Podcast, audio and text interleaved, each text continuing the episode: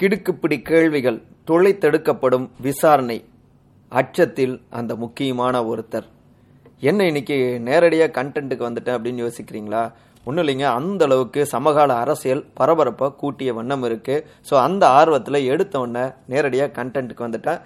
இருந்தாலும் அன்பர்கள் நண்பர்கள் இனியவர்கள் அனைவருக்கும் இனிய இனிய தமிழ் வணக்கம். பொலிட்டிக்கல் பல்ஸ் நிகழ்ச்சிக்கு உங்களை அன்போடு அழைக்கிறேன். நான் உங்கள் சகோ சே த இளங்கோவன். சரி பரபரப்பை கூட்டின அந்த முக்கியமானவர் வேற யாரும் இல்லை அமைச்சர் திரு செந்தில் பாலாஜி. அமலாக்கத்துறை ரெய்டு நடத்தினதுலேருந்து அவருக்கும் அமலாக்கத்துறைக்கும் இடையில் அப்ஸ் அண்ட் டவுன்ஸ்னு நிறைய போட்டி நடந்துட்டு இருந்தது அந்த வாரு அதில் இவர் ஒரு முறை வெற்றி அடைவார் அமலாக்கத்துறை ஒரு முறை வெற்றி அடைவாங்க. இப்படிப்பட்ட ஒரு நிலையில தான் தற்போது அமலாக்கத்துறை வெற்றி அடைஞ்சிருக்காங்க. அமலாக்கத்துறை ஐந்து நாட்கள் செந்தில் பாலாஜியை கஸ்டடி எடுத்து விசாரிக்கலாம் அப்படின்னு உச்சநீதிமன்றம் அனுமதி கொடுத்திருக்காங்க ஆகஸ்ட் ஏழாம் தேதி. மேலும் செந்தில் பாலாஜியை கைது செய்தது செல்லும் அப்படின்னும் தெரிவிச்சிருக்காங்க. இவை எல்லாமே செந்தில் பாலாஜியோடைய டீமை ரொம்பவே பதற வச்சிருக்கு. பின்னடைவாகவும் பார்க்கப்படுது. நீங்கள் என்ன வேணாலும் நினச்சிக்கோங்க. இங்கே நாங்கள் எங்களுடைய விசாரணையை தொடங்குறோம் அப்படின்னு ஆகஸ்ட் ஏழாம் தேதி இரவோடு இரவாக செந்தில் பாலாஜியை சிறைத்துறை கிட்ட இருந்து விசாரணைக்கும் அழைச்சிட்டு போனாங்க. அமலாக்கத்துறை. அந்த படங்கள்லாம் நீங்கள் தொலைக்காட்சியிலையோ இல்லை சமூக வலைதளங்களையோ பார்த்தாலே தெரியும். ஒரு காரில் நடு சீட்டில் உட்காந்துருக்காரு செந்தில் பாலாஜி. முகம்லாம் அப்படியே நல்லா தாடி வளர்ந்து அப்படியே சோகமாக அதில் உட்காந்துருக்காருங்க கவலை ரேகைகள் முகம் முழுக்க படர்ந்திருக்கு. இருக்காதா பின்ன? ஐந்து நாட்கள் அமலாக்கத்துறை அவரை தனியாக அழைச்சி விசாரணை செய்ய போறாங்க. அந்த பதற்றம்லாம் வந்து போகும் இல்லையா? அப்படிங்கிறாங்க செந்தில் பாலாஜி அவருக்கு எதிரான தரப்பினர் எதிர்க்கட்சிகள். சரி இந்த விசாரணை எப்படி இருக்கும்? அமலாக்கத்துறை அதிகாரிகளோடு நெருக்கமாக இருக்கக்கூடிய நம்முடைய சோர்சஸ் கிட்ட கேட்டாங்க. செந்தில் பாலாஜி அவரை போக்குவரத்து துறையில வேலை வாங்கி தருவதாக மோசடி செஞ்சதாகத்தான் அவர் மீது வழக்கு. அதை ஒட்டி தான் அவரை சிறைப்படுத்தினாங்க.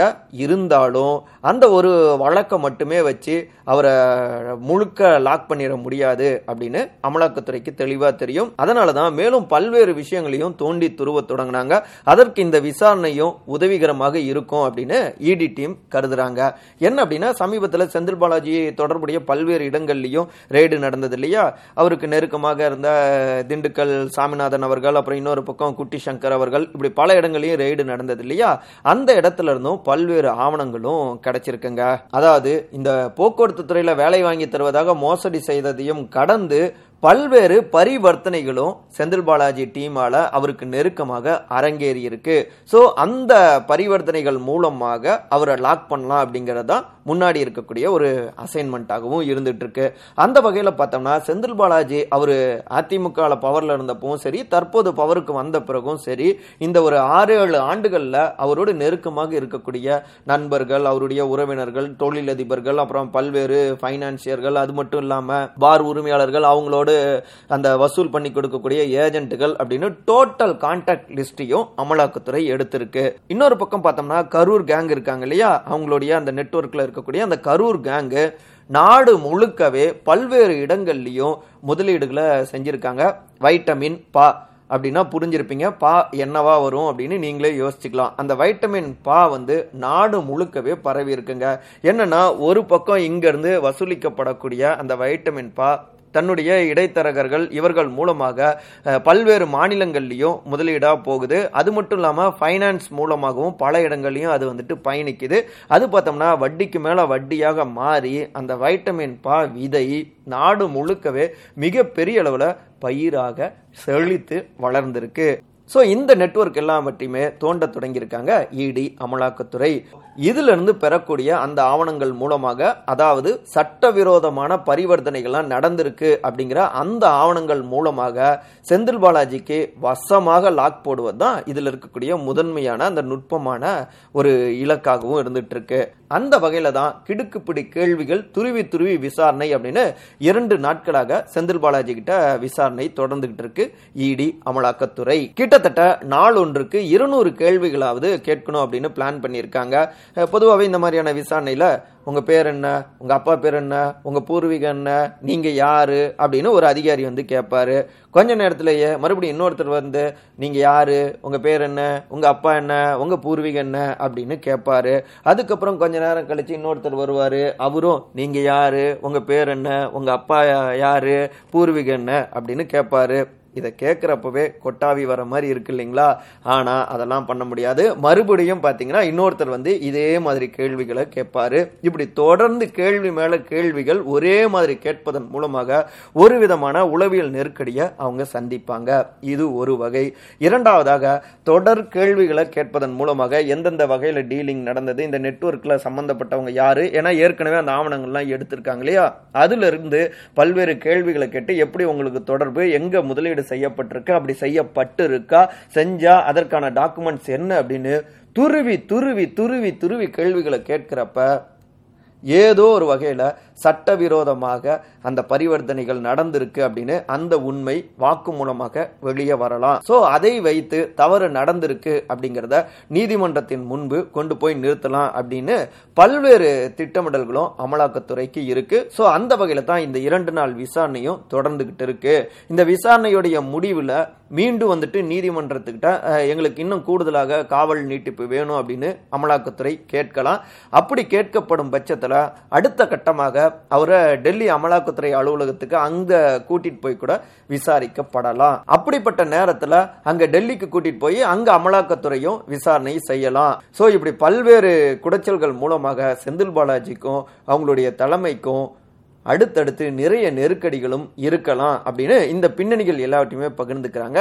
அதே அதே சோர்சஸ்ங்க அந்த வகையில தான் ஒரு பக்கம் அமலாக்கத்துறை ஆரம்பிக்கலாங்களா அப்படின்னு ஆர்வத்தோடவும் அச்சச்சோ அப்படின்னு அச்சத்தோடவும் செந்தில் பாலாஜி டீம் இருக்காங்க அப்படின்னு பல பின்னணிகளும் வருது. அடுத்து என்ன நடக்க போகிறது அப்படிங்கறத அடுத்தடுத்து நம்ம பார்க்கலாம். சரி இங்கிருந்து ஒரு முக்கியமான ஒருத்தர் மக்கள் பாடகர் புரட்சி பாடகர் அப்படின்னு போற்றப்பட்ட ஒருத்தரை பார்க்கலாங்க. அவரு இப்பதான் ஆகஸ்ட் ஆறாம் தேதி ஞாயிற்றுக்கிழமை உடல்நிலை சரியில்லாமல் சிகிச்சையில் இருந்தார். இறந்துட்டாரு. எழுபத்தி நாலு வயதில். யாருங்க அவரு? அப்படி என்னங்க முக்கியமானவர்? அப்படின்னு கேட்டால் ஆயிரத்தி தொள்ளாயிரத்தி நாற்பத்தி ஒம்போதில் ஹைதராபாத்தில் பிறந்தாருங்க. ரொம்ப நார்மலான ஒரு குடும்பம். ஆனால் படித்து நல்லா மேலே வராரு. அதன் பிற்பாடு மேல் சட்டை இல்லாமல் சின்னதாக ஒரு துண்டை போட்டுக்கிட்டு இடுப்பில் ஒரு வேட்டியை கட்டிக்கிட்டு சலங்கை ஒளிய சாலில் ரெண்டு சலங்கையை போட்டுக்கிட்டு கையில் ஒரு பறையை வச்சுக்கிட்டு அவர் பாடினார்னா விண்ணும் மண்ணும் அதிருங்க சுத்தி இருக்கக்கூடிய தெலுங்கு பேசக்கூடிய மக்கள் லட்சக்கணக்கான பேர் வந்து திரண்டு அவர் என்ன முழங்குறாரோ அதன் பின்னாடி வரத்துக்கு தயாரா இருப்பாங்க. அந்த அளவுக்கு உழைக்கும் மக்கள் விடுதலை புரட்சி ஓங்குக அப்படின்னு அந்த புள்ளியில தன்னுடைய கலையை வந்துட்டு அவர் முன் வச்சாரு. அவர்தான் மக்கள் பாடகர் புரட்சி பாடகர் அப்படின்னு போற்றப்படுகின்ற கத்தார். சின்ன வயசுலேயே சாதி தீண்டாமை பிரிவினை இப்படியான பல்வேறு கொடுமைகளையும் அவர் பார்த்தாரு. அதுலேருந்தே சாதி தீண்டாமை பிரிவினை அந்த பேதங்கள் ஒழியணும் அப்படின்னு நினைச்சாரு.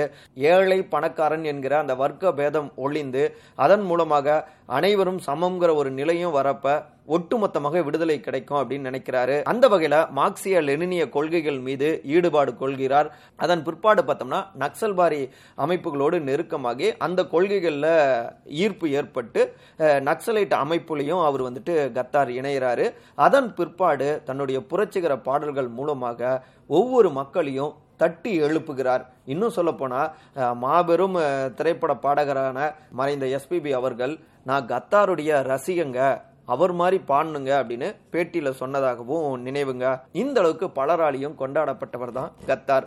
ஆயுத வழி போராட்டத்தின் மூலமாக சமூக விடுதலையை பெற்றுவிடலாம் அப்படிங்கிறது அவருடைய ஒரு கொள்கையாக இருந்தது. அதுல நம்பிக்கை கொண்டவராகவும் இருந்தாரு. ஆனா இதை அரசாங்கம் ஏற்றுக்கொள்ளவில்லை. அந்த வகையில தான் ஆயிரத்தி தொள்ளாயிரத்தி தொண்ணூத்தி ஏழு காலகட்டத்தில் காவல்துறையினர் திடீர்னு அவருடைய வீட்டுக்கு போறாங்க. அந்த படை உள்ள வந்துட்டு ஒரு நாடோடி போல இருக்காரு. டக்குன்னு சட சட சடன்னு சுடத் தொடங்கிட்டாங்க. அந்த குண்டுகள் கத்தார் அவர்களை தொலைத்தது. அதில் ஒரு குண்டு இன்னமும் அவருடைய முதுகுத்தண்டில் மிச்சம் இருக்குங்க. அதிலெல்லாம் உயிர் பிழைத்து தான் தொடர்ந்து தன்னுடைய அந்த கொள்கை பயணத்தை அவர் தொடர்ந்துக்கிட்டே இருந்தார். தனி தெலுங்கானா இன்னைக்கு உருவாகி இருக்கு இல்லையா? அந்த உருவாக்கத்துக்கு கத்தார் அவர்களுடைய புரட்சிகர பாடல்கள் பங்கு வகிச்சது அப்படின்னு சொன்னா மிகை கிடையாதுங்க. அந்த அளவுக்கு தனித்தெலுங்கானாவுக்காக பல களங்களையும் கண்டவர் தான் கத்தார். இரண்டாயிரத்தி பத்துக்கு பிற்பாடு நக்சல்வாரி கொள்கைகள்லேருந்து அந்த ஆயுத ஒளி போராட்டங்கள்லேருந்து மன மாற்றம் ஏற்படுது கத்தார் அவர்களுக்கு. அதனால் நக்சல் அமைப்பிலிருந்து விலகி அவர் அறவழி பாதைக்கு திரும்புகிறாரு அதன் தொடர்ச்சியாகவும் சாதி தீண்டாமை ஒழிக்க இங்கே இருக்கக்கூடிய இயக்கங்கள் மூலமாக பல்வேறு போராட்டங்களையும் முன்னெடுக்கிறாரு. கத்தார் அவர்கள் அடிக்கடி சொல்லுவாருங்க சுரண்டி கொழுப்பவர்கள் தலைவர்களாக இருக்காங்க. அவர்களுடைய முகத்திரையை கிழிப்பவர்கள் அமைதிக்கு எதிரானவர்களா அப்படிங்குவாரு. இதைத்தான் இருபத்தி ஒன்பது எட்டு ரெண்டாயிரத்தி நாலு நம்முடைய ஆனந்த விகடன் இதழுக்கு அவர் பேட்டி கொடுக்குறப்ப கூட திரு தாசே ஞானவேல் அவர்கள் தான் அந்த பேட்டியும் எடுத்தாரு. அவர் யார் அப்படிங்கிறது இந்நேரம் புரிஞ்சிருப்பீங்க. ஜெய்பீம் படத்துடைய இயக்குனர் தாங்க. அந்த பேட்டியிலையும் இதையே அவர் குறிப்பிட்டிருக்காருங்க. மீண்டும் ஒரு முறை சொல்றோம். சுரண்டி கொழுப்பவர்கள் தலைவர்களாக இருக்காங்க. அவர்களின் முகத்திரையை கிழிப்பவர்கள் அமைதிக்கு எதிரானவர்களா? அப்படிங்கிறாரு. கத்தார் அப்படின்னாலே பஞ்சாப் மொழியில புரட்சி அப்படின்னு அர்த்தங்க. அவர் இன்றைக்கு இந்த உலகத்துல இல்லைனாலும் இந்த காற்றுல புரட்சி காவியத்தை வாசித்தபடியே இருக்காரு.